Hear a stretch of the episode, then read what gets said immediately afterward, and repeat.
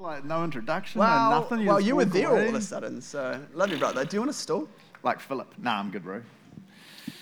Man, how many times have you prayed like that? You remember Philip, eh, in Acts, where he just is suddenly with the Ethiopian guy, and then when he's done, he's suddenly somewhere else? How many times have you prayed that God would just do that so you didn't have to drive?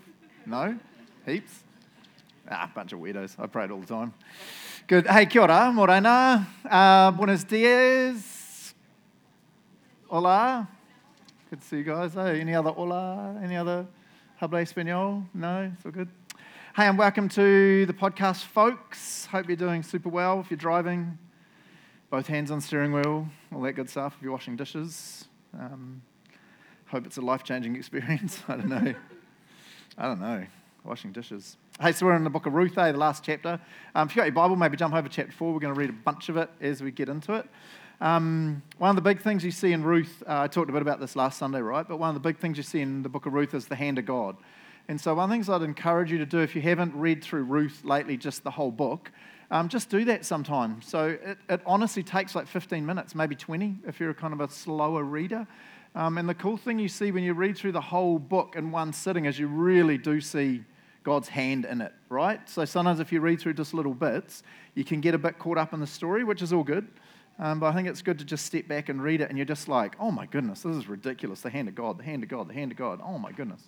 Amazing. Um, I've listened to it a whole bunch of times in the car. So driving in this morning, just chuck it on, um, new version, and some random dude just read it to me. Amazing. Hey, so let me get us up to speed. So if you've missed it and you're like, Ruth chapter, what is happening in this story?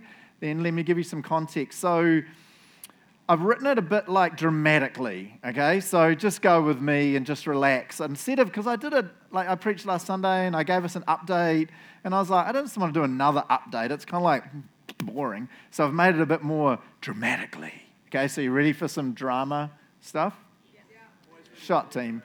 Okay, just so you know, this side, useless response just then. These guys are amazing. You guys, you are amazing people, but your response was bad. Let's separate. So let me read this, and I'll try and be a little bit weird when I read it. So there's a little summary up to the beginning of chapter 4. So Naomi and Ruth are very poor widows. Will someone rescue them, or are they doomed to poverty forever? Ruth is from Moab, which is a country that Israel hated as they'd been at war with each other forever. Will Ruth forever be an outcast, hated by Israel, or is there someone who may rescue her? Boaz is an older guy who is very well off and has come to see that Ruth is a bit of a fox and a super hard worker. As some might say, she is marifan or Ruth esta la bomba. Will Boaz get the girl or live out his days alone and alone? Naomi, through some cunning moves, a bath, some perfume, and a whole lot of hard work by Ruth, has hooked Ruth up with, with Boaz. But given the societal pressures of Ruth being a Moabitess, is the relationship doomed?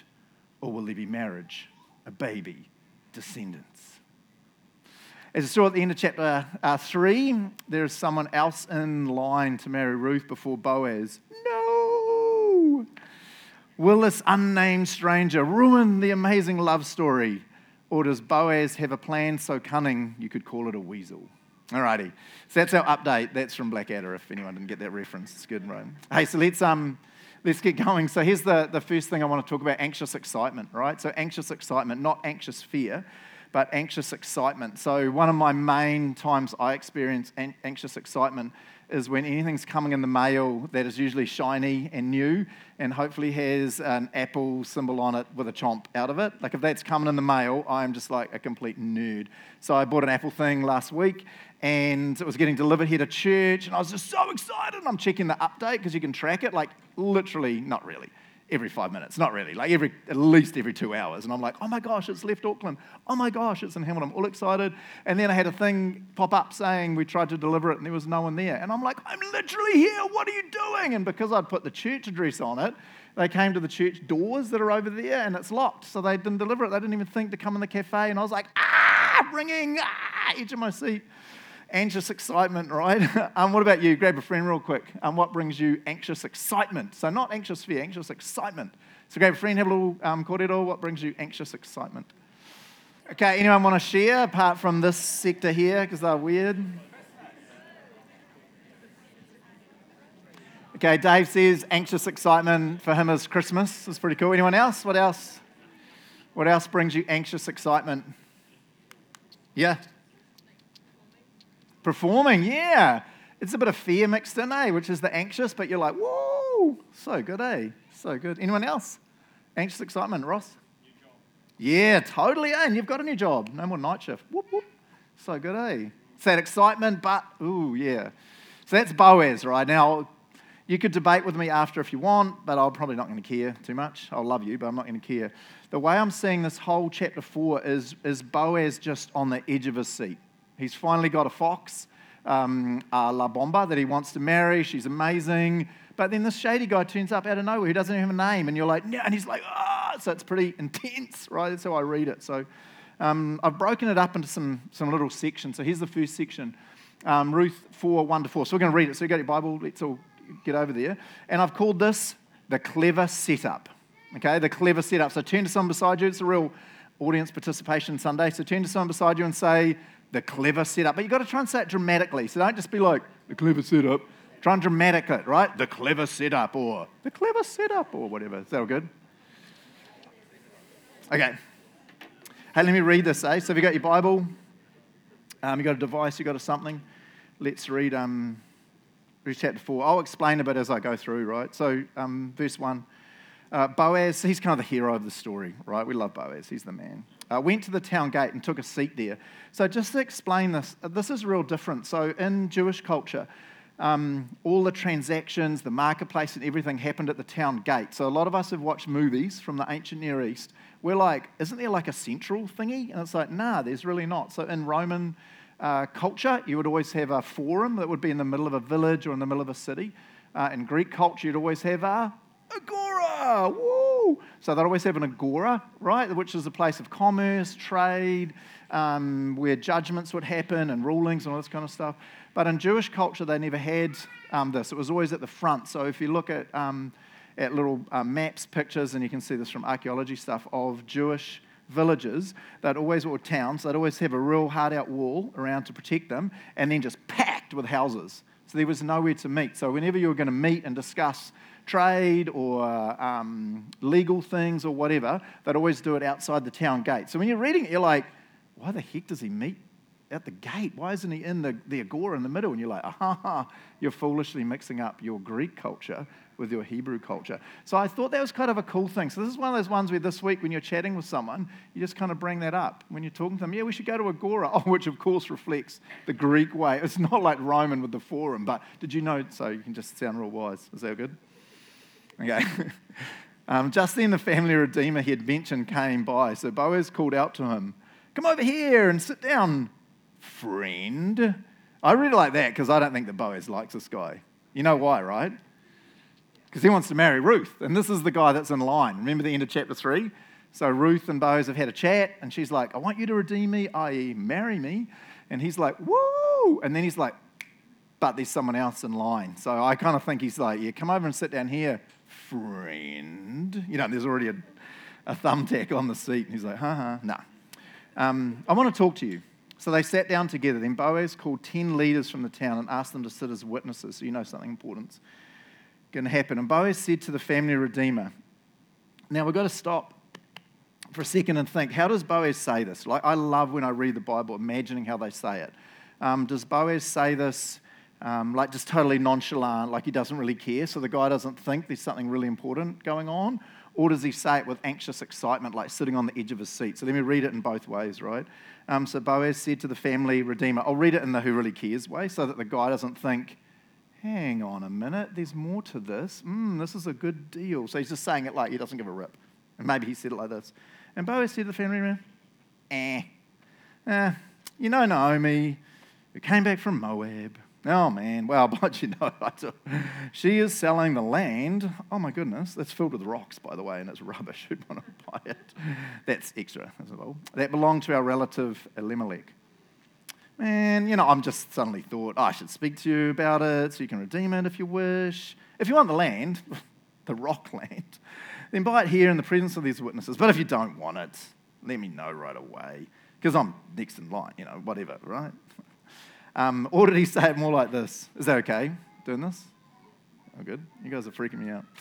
Or did he say it like this? Like, this is the anxious excitement. This is the way I imagine it, because I think he really loves Ruth. So when I was thinking about this week, I been, went back and read through Ruth, the book, a couple of times, and I was like, yeah, I think he really does love her. It's not just this weird obligation. So did he say it more like this? And this is my like schoolboy impressions, because he's so anxious excitement. It's like he's getting an Apple product. And Boaz said to the family redeemer, Oh my goodness. Okay, bro. You know Naomi, who came back from Moab. Oh my goodness. Well, she is selling the land that belonged to our relative Elimelech. Sorry, bro. Man, I thought I should speak to you about it so you can redeem it if you wish. If you want the land, man, then buy it in the presence of these witnesses. You don't want it, ah, then let me know right away because I'm next in line to redeem it after you. Whoa. and then we have this crazy response. The man replied, eh all right, I'll redeem it. And every time I read, I just imagine Boaz going, no, right? Because he knows Ruth is a fox. If you didn't hear the fox thing, that was all last time, chapter three. She's a real hard worker. She's bathed and put on perfume. Oh my gosh. He wants to marry her, and then this no name clown turns up out of nowhere, and you're just like, what the heck? But as the title says, this is all part of a clever setup, right? A clever setup. Um, just a little, a little side side note on this whole redeeming thing, because it's kind of weird, and I want to unpack this a lot um, later on. So you can see a little quote I got from the Tyndale Old Testament commentary. It says this The importance attached to preventing property from passing out of the family seems strange to us. But the law provided that a family's property, because that's what this is all about at the moment, should not be permanently alienated.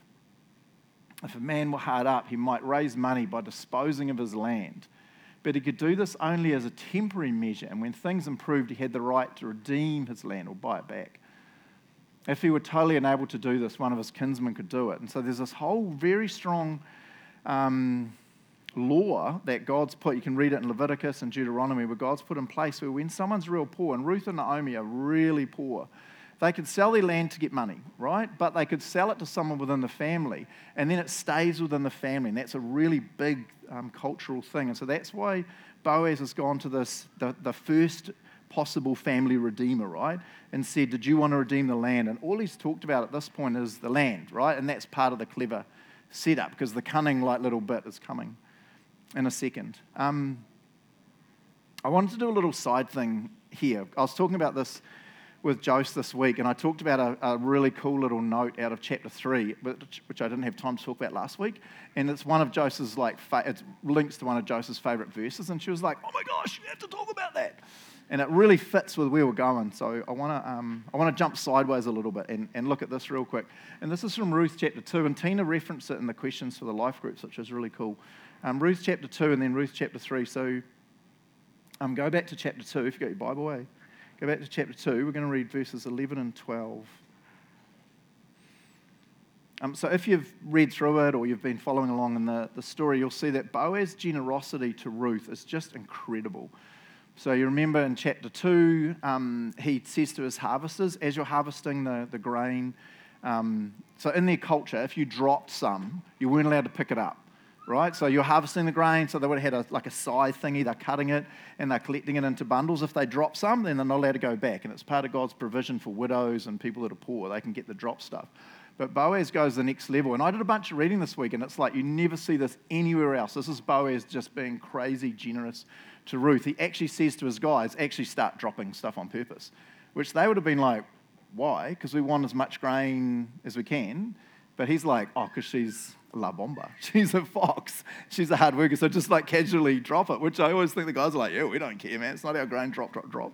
Um, and Ruth is collecting up all this, this grain, right? Um, and then, and this is in the middle of all that crazy stuff happening. In verse 10, Ruth fell at his feet and thanked him warmly. What have I done to deserve such kindness? She asked. I'm just a foreigner. And then I love his reply, and this is verse 11. Yes, I know, Boaz replied. But I also know about everything you've done for your mother in law since the death of your husband. I've heard how you left your father and your mother and your own land to live here among complete strangers. So you've got to remember that um, Naomi, so Ruth's mother in law. Naomi is, is um, Boaz's close relative, right? So he knows her. So he's just really, really respects the fact that um, Ruth has left everything to care for this mother in law, his relative. He just loves that. But then he does this cool little prayer. So, verse 12, I love this. Verse 12. And this is his little prayer over um, Ruth. May the Lord, the God of Israel, and then he says this real weird thing under whose wings you've come to take refuge, reward you fully for what you've done. And then read it again. This is his prayer. May the Lord, the God of Israel, under whose wings you've come to take refuge, reward you fully for what you've done. And I love this little phrase there, under whose wings you've come to take refuge. Um, I'm sure you've heard this before because this is a real common theme in the Bible, talking about um, God taking us under his wings, right? And it's not like God has wings, but it's this image that you see again and again through the Bible where um, you see a like heavy rain come, and you'll literally see a mother um, in the, the nest, and she'll put out her wings to spread it over so all the little peep, peep, peep, peep, peep guys don't get chicks, I think we technically call them, don't get wet, right? She protects them. Does that make sense? Yeah, don't forget, you guys are in negative numbers for response, so you might want to pick up the response just a tad. You guys kind of on the fence, you guys are kicking it out of the park. It's awesome. Okay. Um, I read a story, true story, uh, several years ago where there was a fire in a barn in America. There always seems to be fires in barns in America, right? And after the fire, they'd got the fire out and the whole barn was um, just totally destroyed. They went through just kind of um, getting rid of the, all the burnt stuff and they found a dead, completely fried, sad, not funny, um, chicken. True story, right? And the chicken was totally dead. And as the farmer was walking through the barn, you know, just doing stuff, he kicked the chicken. And as he kicked it off, what comes flying out? The chicks, all the little chicks, peep, peep, peep, peep, peep. And it's like, oh my goodness.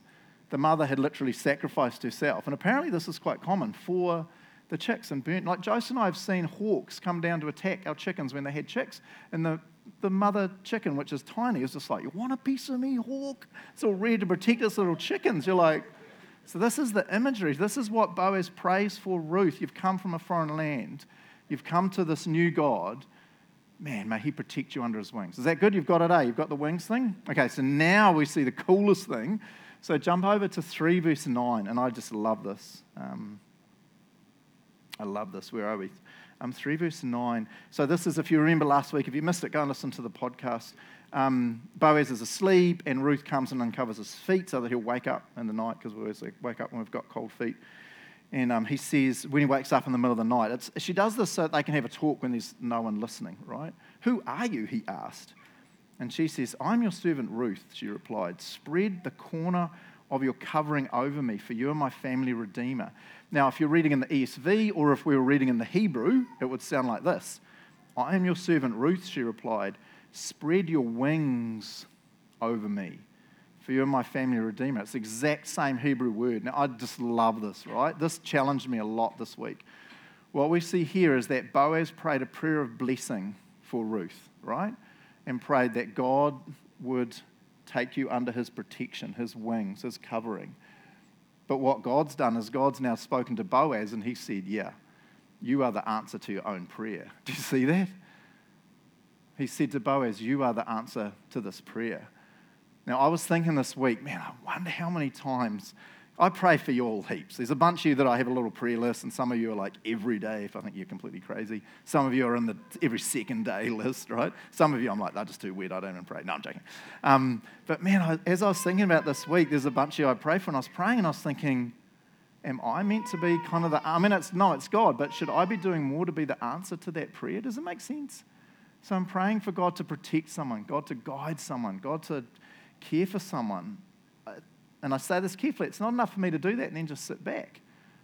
I need to pray that and then be asking God, God, did you want to use me in their life? Do you have a word that I should go and say to them? Is there some way I can encourage them? I can lift them up? Heaps of times God's like, no, no, I'm good. You do the praying, I've got someone else, or I'm doing it, it's all good. But I love how right here you just see Boaz answer his own prayer. I love this. Um, I, I, know a lot of you in this church are going through hard times. I know there's a bunch of people here with struggling in, in business. There's some marriages. People are struggling. People have got crazy kids. There's all sorts of weird stuff going on.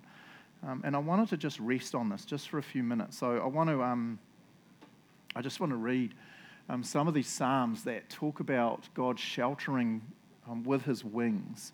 Uh, and what I'm going to do is I'm going to get Mahalia to email this out this week, just these verses, because they're pretty powerful. So I just want you to pause for a second. And if you're going through a hard time, or if you're not, man, it's always good to be encouraged by God. Just take these verses and kind of hold on to them and go, this is the way God speaks to me around this cool imagery of taking me under his wings of protection and, and care. Listen to this. Psalm 17, verse 8 says, Guard, this is an amazing verse. Guard me as you would guard your own eyes. Hide me in the shadow of your wings. I love that, eh? Psalm 36 7. How precious is your unfailing love, O God. All humanity finds shelter in the shadow of your wings. Psalm 63 7. Because you are my helper, I sing for joy in the shadow of your wings. Psalm 91 4. He will cover you with his feathers, he will shelter you with his wings. His faithful promises are your armor and protection. I just love this. Eh? I love how, how Boaz prays this prayer. But then it's like, oh, I'm the answer to it. I'm the one who can be the wings of Yahweh to this poor widow. I just love that, eh? It's beautiful, eh? Is that beautiful? It's interesting. You guys are nodders. They talk. So that was a great nodding response. But I just love that, eh? I've, I actually sat in that quite a bit this week. I was like, this is really cool. Okay, so that's the first bit, right? Here's the second point. Um, the trap is sprung. So turn to someone and go, the trap is sprung. Was that good? The trap is sprung. Bro, you've got no friends. The trap is sprung. Shot, bro. All good. Hey, let me read verse 5. So you saw that Boaz never mentioned Ruth, right? He just mentioned the land, and the guy's like, yeah, I'm keen on some more land, sweet as. And then we get to, um, to verse 5, which is, is so cool. And so this is the trap. So he set him up, right? Because he's not silly. Then Boaz told him, Of course. And I always do the fingers. I don't know why. The fingers, you know, like, mmm, he's being cunning. Of course, your purchase of the land from Naomi also, this is the trap, also requires that you marry Ruth. And I love how he adds this the Moabite widow. Because you've got to remember, Israel hates Moab. Moab is forever attacking and destroying. Israel's Moab is just like, I just love how he adds that. It also requires you marry Ruth, the Moabite widow. that way she can have children and will carry on her husband's name and keep the land and the family. Um, I just love this like response. And then you see this total change, right? Um, this total change. So here's, here's the next little bit.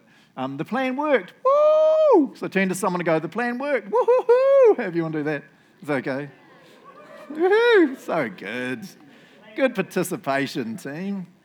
All right, so let me keep reading. And then the, the response the guy was going to buy it, remember? But now they've heard about this whole Ruth, the Moabite widow, ew. And there he goes, oh, well, then I can't redeem it. The family redeemer replied, because this might endanger my own estate. You redeem the land. I cannot do it. Um, it's real interesting here that his name is never given. And I read a bunch of commentaries this week studying for it, and all of them reference the fact that his name is not given. And they found that interesting, and they say they, they think and their theory is that it's because what he does here in Jewish culture is just heinous. This is horrible. You would never do this. You would never go and a widow is in need and you have the ability to redeem her, to help her, which he can do financially because he's going to buy the land. But when he sees there's a widow thrown in, he's just like, nah, I'm not going to do that. And a lot of commentators I read said the reason his name's not given so people couldn't, like later on, reading it, be like, oh, yeah, that guy, man. You know what I mean? He's just the unnamed family redeemer. It's kind of random, right? Um, so why does he say this? What changes? So there's a couple of main reasons. There's a few, but I, I, I pulled out two big ones. Um, the first one is that he just simply doesn't want to endanger his own family. So this gets a bit culturally funky. So if this freaks you out, come and talk to me afterwards because you're like, what the heck is going on? So in Jewish culture, they could, in all the ancient Near East at this time, you could have multiple wives, right? I got one, she's legit, don't need any more. This is a mad idea, right? Plus, I think it's illegal and I'd end up in jail, so let's not even go there, right? Um, but in their culture, you could have multiple wives, and what seems to happen is that the unnamed family redeemer, he's all keen to get the land, but he doesn't want to, to marry Ruth. Because if he marries Ruth, then they will have a kid, because that's the plan to get the line of Elimelech going on again. They'll have a descendant, and that descendant will be Ruth's descendant. It'll also be his, but more importantly, it's Ruth's descendant. So now that one, that son is entitled to all the land. Does it make sense? So he never actually gets the land. But more than that, that son, because it's his descendant, is now entitled to his land. And so that's why he uses a, this careful phrase, it will endanger my estate. And he's saying, I'm all happy to get the land, but I don't want to marry her because then when we have a kid, that kid, I don't get any blessing, but that kid's going to take some of my land. So he's just like, eh, deal off. You see that, eh? Yeah. So that's one reason. And that's why in their culture it's like, not cool. That is, that's a terrible way to be. He has the financial means to redeem it and to look after them, but he's just being a total jerk. It's like, this is not cool. Uh, then the other reason, which kept coming up, and I just thought was hilarious, is it's because she's a Moabite. And we hate the Moabites. It's like, I'm not going to marry an Australian. Are you mental? It's like, what are you talking about? That's the thinking. Does that make sense? Yeah, you're good. Um, and so this is a big thing. And that's why um, Boaz keeps saying that the Moabite widow, so that he's like, ew, I'm not going to marry her. And then the funniest part that I read, which I thought was hilarious, is it's not just that she's a Moabite, but what happened to her first husband? Died. and so they were like, maybe the guy's like, okay, hang on, hang on. I'd love to get the land, but if I get the land, I get the wife. But if I get the wife, then heaps of my land, my inheritance could go to her smelly kid. Um, plus, she's a Moabite who we hate, stink. Plus, her last husband died. And I'm not sure I want to take that risk because maybe there's something funky going on. Do I like sleep with a knife or what? You know what I mean? I was like, man, that's pretty funny. I thought that was funny. I don't know about you guys laughing, but I thought it was pretty funny. Um, one of the things I, I, kept coming back to in this um, is this whole thing of redemption, right? And you see this whole idea of, of Boaz redeeming not just the land, but he redeems Ruth and he redeems Naomi. And I'm going to unpack it now looking at a, a bunch of other verses. But the thing you see, and to me, this is just absolutely amazing. You see Boaz at, at personal cost, because it costs them a chunk of money to buy their land and then to care for them and look after them. But you see this massive change for, for Ruth and Naomi, where Boaz redeems them. And he doesn't just redeem them from poverty, but he redeems them to be a key part of his family. And this is really important to get to be a key part of his family. And one of the things I'd love to see, and we don't see it in the text, one of the things I'd love to know is after their marriage, is she ever called Ruth the Moabites Again, I don't think so. because now she's Ruth's. That's it. or maybe Ruth, who's married to Boaz. She's Jewish. she's brought into the family of Yahweh. And I just love that. It's not that just Boaz redeems her from slavery, he redeems her and pulls her into something, which is her family. In chapter 1, she said, I'm, and she says this, it's real clear, right, to Naomi, I'm leaving my my land, I'm leaving my people, I'm leaving everything, and I'm leaving my God. I'm coming to your land, your people, your God. But the whole way through the book, she keeps getting called the Moabites, the Moabites, the Moabites. And I just wonder if when Boaz marries her, he takes her from slavery and he brings her into this place of blessing and this place of awesomeness, right? One of the things I want to, and I just want to sit on this for a minute, is this redemption that we have as Christians. And Dave referred to this before. Nick referred to it when he was reading um, from Revelation before. And so I want to look at a couple of verses and I'm going to unpack these a bit. So here's the first one. This is talking about redemption. So this is Titus 2.14. Um, and the he here is Jesus. So Jesus gave his life to free us. I just need to pray. Sorry, I just need to pray. Yeah, Almighty God, I, just, I need your wisdom. I just want to preach this really powerfully, eh? That we would again, or for the first time, I don't know, grasp the incredible nature of our redemption. Yeah, give me your words, Jesus. Amen. Um, Jesus gave his life to free us, love that, eh, from every kind of sin, to cleanse us and to make us his very own people, totally committed to doing good deeds. And, and right there, you see a summary of the entire story of Ruth. You see it, right? You look at that. He gave his life to free us from every kind of sin, to cleanse us. Ruth and Naomi are, are poor. They are trapped in poverty. In their culture, there is no way out of poverty. They are so poor that they would only own one set of clothes. There's not multiple clothes. For Ruth to take a bath and put on perfume, when you read that, you're like, really? Where did she get the perfume? They would be dirt poor, like hand to mouth and their family redeemer Boaz comes along and he lifts them, he redeems them out of this place of poverty where they are stuck, and he takes them into this place of blessing. He's really wealthy. We see that at the beginning of chapter 2. Everything about them changes now. Ruth has status, she has meaning, she has identity.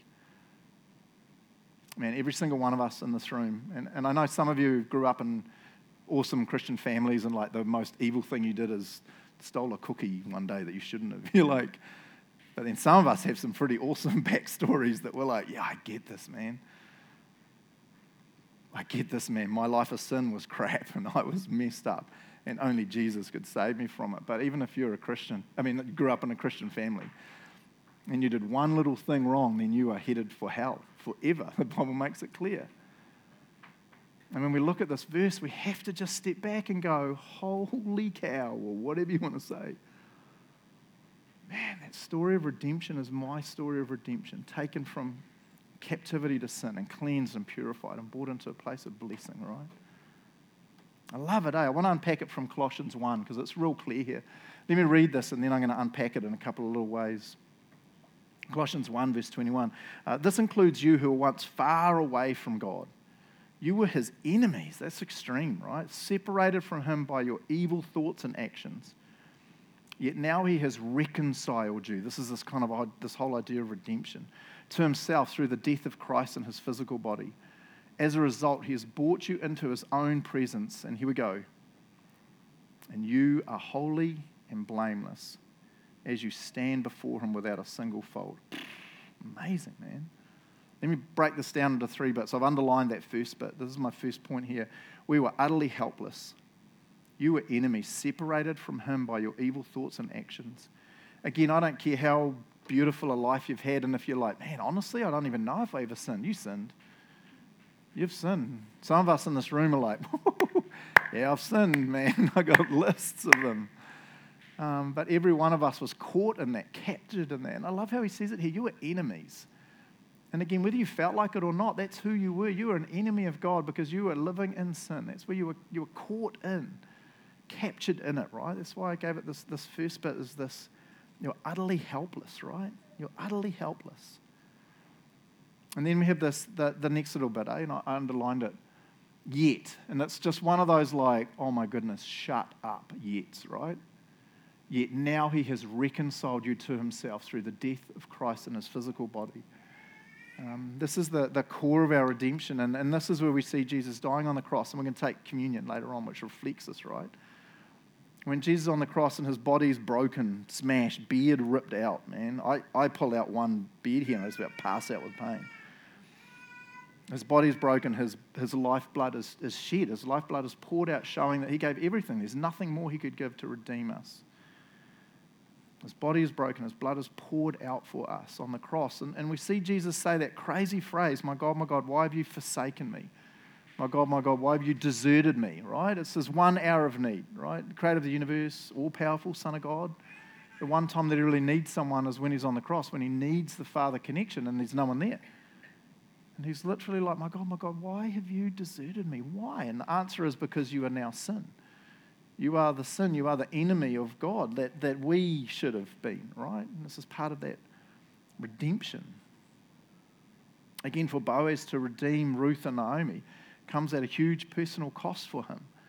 But he doesn't just redeem them to um, out of poverty, he redeems them into this place of blessing. And when I was studying it this week, I saw this cool quote which made me go, oh my goodness, that's so much bigger than I've ever thought of redemption before. This is it here from, from the New Bible Dictionary. Redemption means deliverance from some evil by payment of a price. It's more than simple deliverance. Thus, prisoners of war might be released on payment of a price, which is called a ransom. Let me read that again. Redemption means deliverance from some evil by payment of a price. It's more than simple deliverance, it's not just deliverance. Thus, prisoners of war might be released on payment of a price, which is called a ransom, part of the redemption. So, just to make it real clear, in case you were missing it, which I have for years, this is the difference, right? Deliverance is just saving from evil, redemption is saving from evil to something really good. And this is what we see in, in the story of Boaz and Ruth. Boaz doesn't just save them from poverty and then give them some money and be like, good luck with that, guys. No. That's not what he does, right? He redeems Ruth and Naomi from poverty and then brings them into his own family of blessing and connection.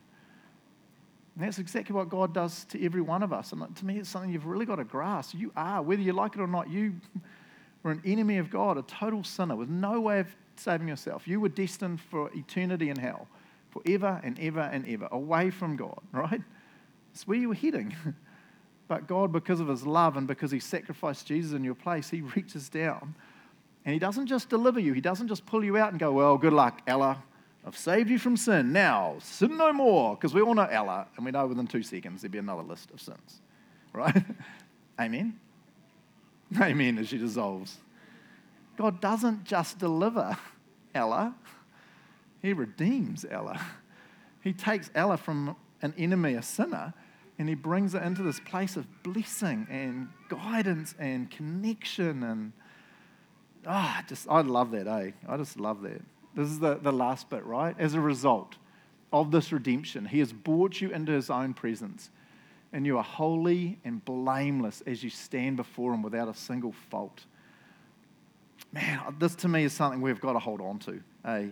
Because I think we're really good at reminding ourselves of our sin. I'm the master at it. I am the master of during a week when things are good, remembering something bad I did. And it might be 20 years ago, it might have been this week. And then I dwell on it and I'm like, man. And to me, this is the kind of verse I need another tattoo on me somewhere of this verse so that when I feel like that, I go, that's not who I am. I've been not just delivered, but redeemed by Jesus. Yeah, I still sin and stuff up, but man, now I am holy and I am blameless. And I stand faultless before Jesus. And I need to stand in that and believe that and live in that, right? Jesus didn't just redeem, I uh, didn't just deliver me. He redeemed me. He took me from that place of sin, that place of being an enemy with God. And he brought me into this place of blessing now, we didn't read the, the end of the chapter, but just so you know how it ends. Um, obviously, they get married. Yay! And then they have a Pepe, a baby. Woo! And does anyone know the line of the baby? You guys have all read it, so someone will. What's the line of their baby? Ruth, who's a Moabitess. Boaz's baby is the line of, yeah, David and then Jesus. Now, and you've got to get this. So in Jewish culture, lineage is just massive. And so, in Jewish culture, to realize that this Moabites, our most hated enemies, now becomes the, gra- the great grandmother of David, the greatest king ever. So, a thousand years later, at the time of Jesus, people are still talking about David as the greatest king.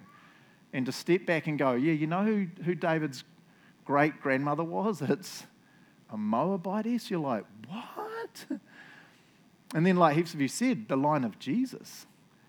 And then you just go, man when Boaz redeemed Ruth, he didn't just bring her kind of into it, he brought her right into the family of God, right?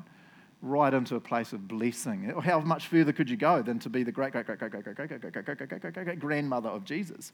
I'm like, it doesn't get any more legit than that. That's like next level, right?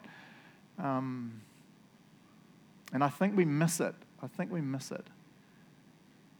That we haven't just been redeemed from sin and brought into a place of blessing, but we've been redeemed and we've been brought in to being part of the Trinity, is what John says in John 17. Because we indwell the Trinity, the Trinity indwells us, right?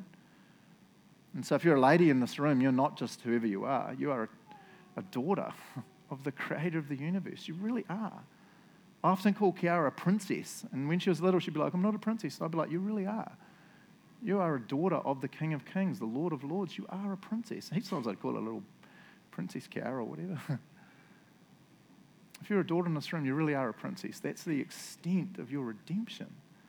You're not just saved from sin, you're saved into the family of God, to a place of blessing. If you're a guy in this room, you're a son of God. you have the same rights and privilege and access to God. You are an heir of the creator of the universe in exactly the same way as Jesus is. If you're a woman, you are an heir of all that God has for you. The redemption that God brings to us is this incredible, extreme thing we see in Boaz. We're not just delivered from sin, we're, we're brought to this place of blessing. Man. Hey, Etu, let's all stand up. Let me finish with a prayer.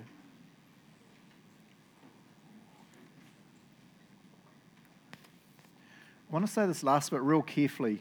Um, and I, I want to say this real carefully, so listen, listen hard, eh?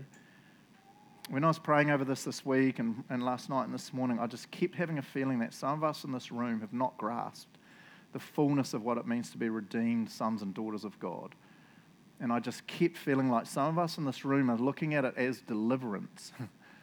and we're stopping there and we're going, oh, I'm so glad that God's delivered me from sin.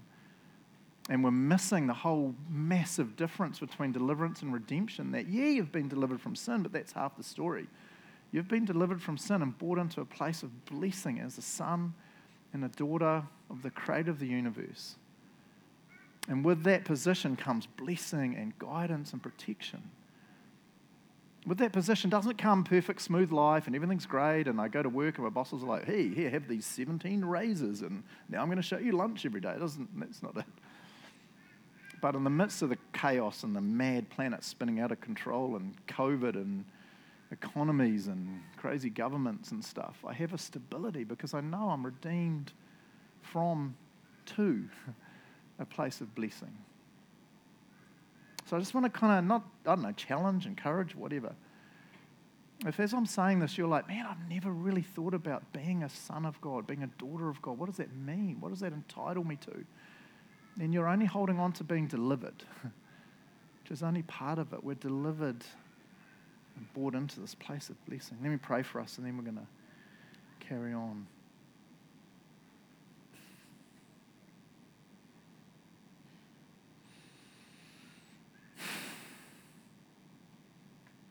Yeah, I don't know, God. I feel frustrated, eh, right now. I feel like um, I don't grasp it, eh?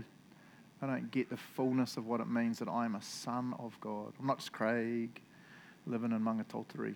I am a son of God with all the, the rights, all the privileges, all the inheritance of the second person of the Trinity, Jesus Christ, because my redemption is so extreme. And help me, help us to grasp that, eh? We want to be people that, that live in a place of blessing, eh? Knowing that we can access, talk to you anytime for guidance and direction and encouragement and uplifting and all that that we need. God, we know you don't flatten out our lives and make everything amazing and the sun shines every day or anything stupid like that, but we know in the midst of it all, we know you've got us. We know we can come to you for guidance when we're like, I got no idea what's going on right now.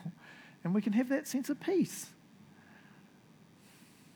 I pray for anyone listening on the podcast, anyone in this room right now, God. I just pray you help us to understand the fullness of our redemption. We're not just delivered, we are redeemed. We're saved from being enemies with you in a place of sin, heading towards hell for eternity to now living on this crazy planet with a God who cares about and loves us more than we will ever understand, God. Open our eyes to see this. Open our hearts, open our minds, open our souls to understand this, God. Yeah, praise in the name of Jesus. Amen. Amen. Thanks.